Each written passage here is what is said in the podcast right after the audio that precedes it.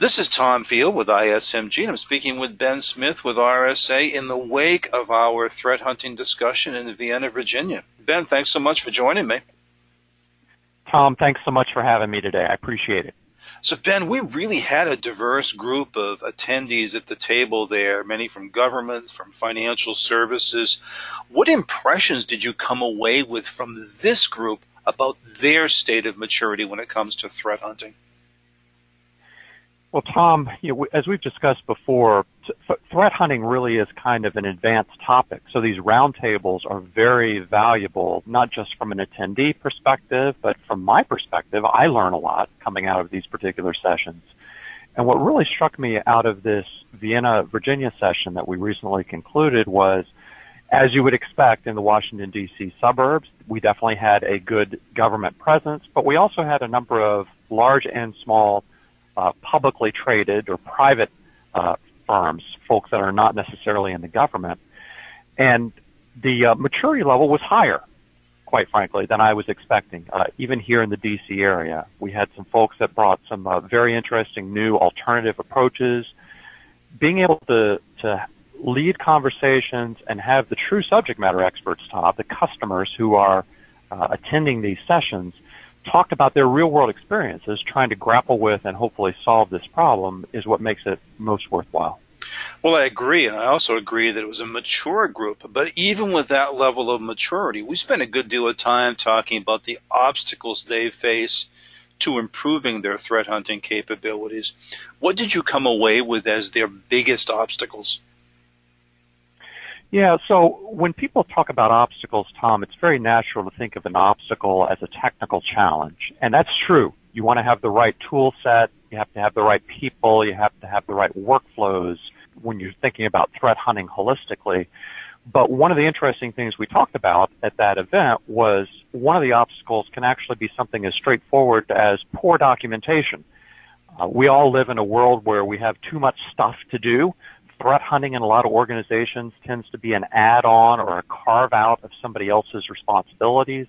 I'm nominally assigned to do X for 40 hours a week. If I'm lucky, maybe I get a couple of hours a week just for threat hunting, and that's a great place, by the way, for many organizations to start this conversation.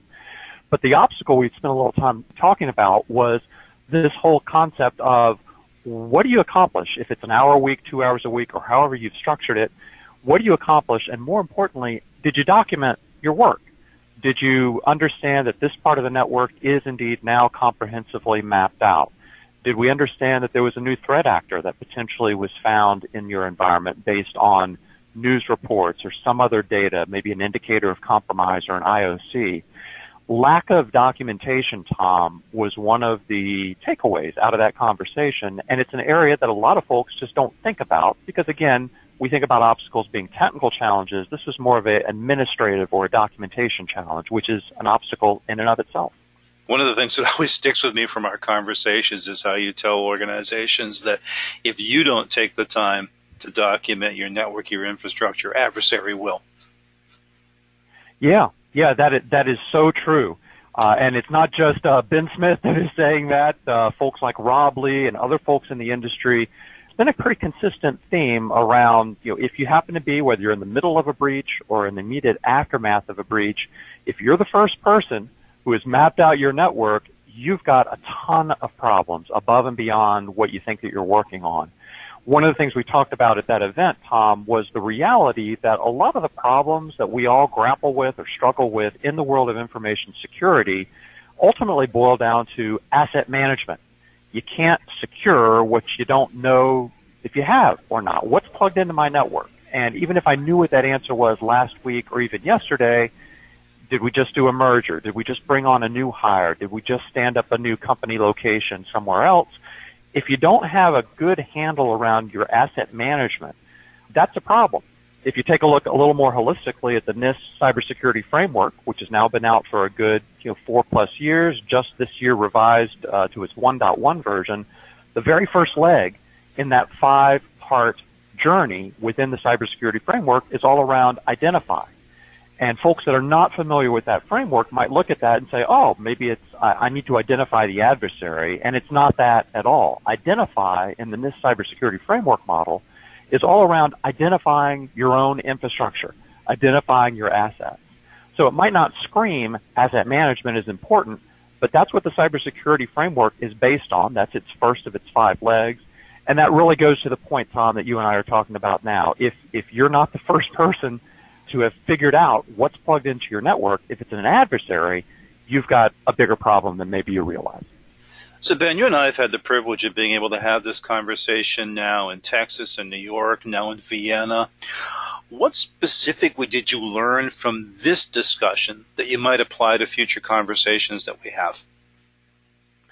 I think that one of the things that I learned out of this specific conversation goes back to the unique audience that we had here. Tom, you and I talked a little bit about this right after the event, how it's great when you get a U.S. government individual, or in our case, we had more than one individual from the U.S. government attend that event. Uh, it's sometimes hard because this is not just an advanced topic, threat hunting. It's also a very sensitive topic. Uh, we talk about the importance of tools and people and technologies as a means to meet this challenge. And some organizations, sometimes the U.S. government, I will include in that, feel that that is somewhat proprietary. It's kind of hard to share that even in a safe environment. We structure these events under Chatham House rules so that you know, people are not going to attribute anything that was said to any specific individual. But it was a reminder to me, Tom, that you know, as as hard as we work to kind of bring people together, we also need to be respectful and and remember that some of this information is you know, sensitive enough that folks just are not able to share at the level of detail they would like. But even those representatives from the U.S. government because they are there not just for the event, not just to make contact, not just to enjoy a good meal. Uh, they want to contribute. So uh, even though if we didn't have necessarily a lot of meat from those U.S. government customers, Tom, uh, we de- we definitely had good participation. So I, I hope there was a clear answer there. That was one thing that was a reminder to me that unlike in some of the other territories, geographies where you and I have staged these types of dinners, DC, because of its heavy U.S. government presence, it was a good reminder that sometimes uh, there's some additional work, there's some additional trust to be built between organizations to get those folks to contribute. No, absolutely. Uh, ben, it was a great conversation. I look forward to having this discussion with more organizations and individuals across the geographies and look forward to sitting down with you again soon. Absolutely, Tom. I'm looking forward to it. Ben, thanks so much.